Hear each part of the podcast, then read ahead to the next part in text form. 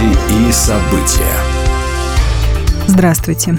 С новостями религиозной жизни в студии Екатерина Ватуля.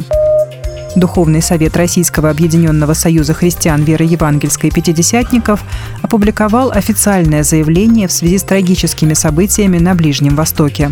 В нем, в частности, говорится, что служители евангельских церквей с печалью и состраданием узнали о событиях, приносящих разрушение и боль, и уверены, что ни политические, ни национальные, ни религиозные, ни какие бы то ни было иные мотивы не могут служить оправданием для массовых убийств и для причинения страдания людям. Мы молимся о сохранении жизней, об исцелении ран, о завершении противостояния и о восстановлении мира в этом регионе и по всей земле, говорится в обращении РосХВЕ. При этом отмечается, что на наших глазах исполняются древние пророчества о Святой Земле, откуда явлен был Спаситель.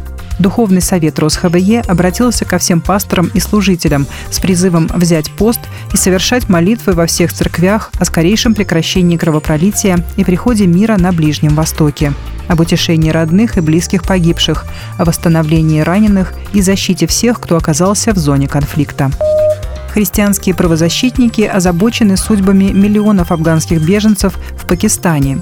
Они бежали от терроризма, нищеты, фанатизма и религиозных гонений, а теперь им грозит депортация, сообщает сайт Persecution. Верховный комиссар Организации Объединенных Наций по делам беженцев сообщил, что по состоянию на октябрь 2023 года в Пакистане проживает 3,7 миллиона афганцев – Многие из них прибыли в страну в недавнее время, после захвата власти талибами. Они бежали не только от непосредственных физических невзгод, но и от религиозных гонений. Новообращенные христиане среди этих беженцев движимы стремлением к духовности, поисками смысла и подлинной связи со Святым Духом. Однако официальные власти Пакистана 10 октября предупредили, что все афганцы, незаконно проживающие в Пакистане, будут принудительно депортированы в ближайшие недели. Планируется депортация более миллиона афганских беженцев. Пока не ясно, уступят ли пакистанские власти давлению международных правозащитников. С 14 октября по 6 ноября проходит глобальная инициатива Всемирного альянса баптистских женщин «Всемирный день молитвы». Он проводится уже более 70 лет подряд. Тема Дня молитвы в этом году – «Дыхание жизни». Она отражена в библейском стихе «Дух Божий создал меня, и дыхание Вседержителя дало мне жизнь» из книги Иова. Женщины более ста национальностей объединятся, чтобы читать Божье Слово, слышать истории побед и искать Господа в молитве.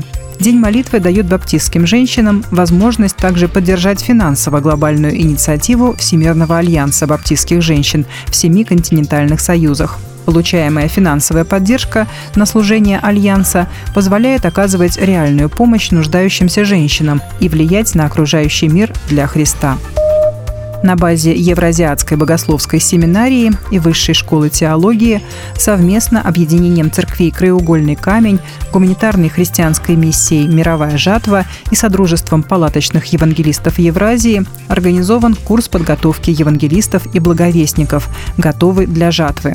Курс пройдет с 23 по 29 октября в Москве в здании Евразиатской богословской семинарии.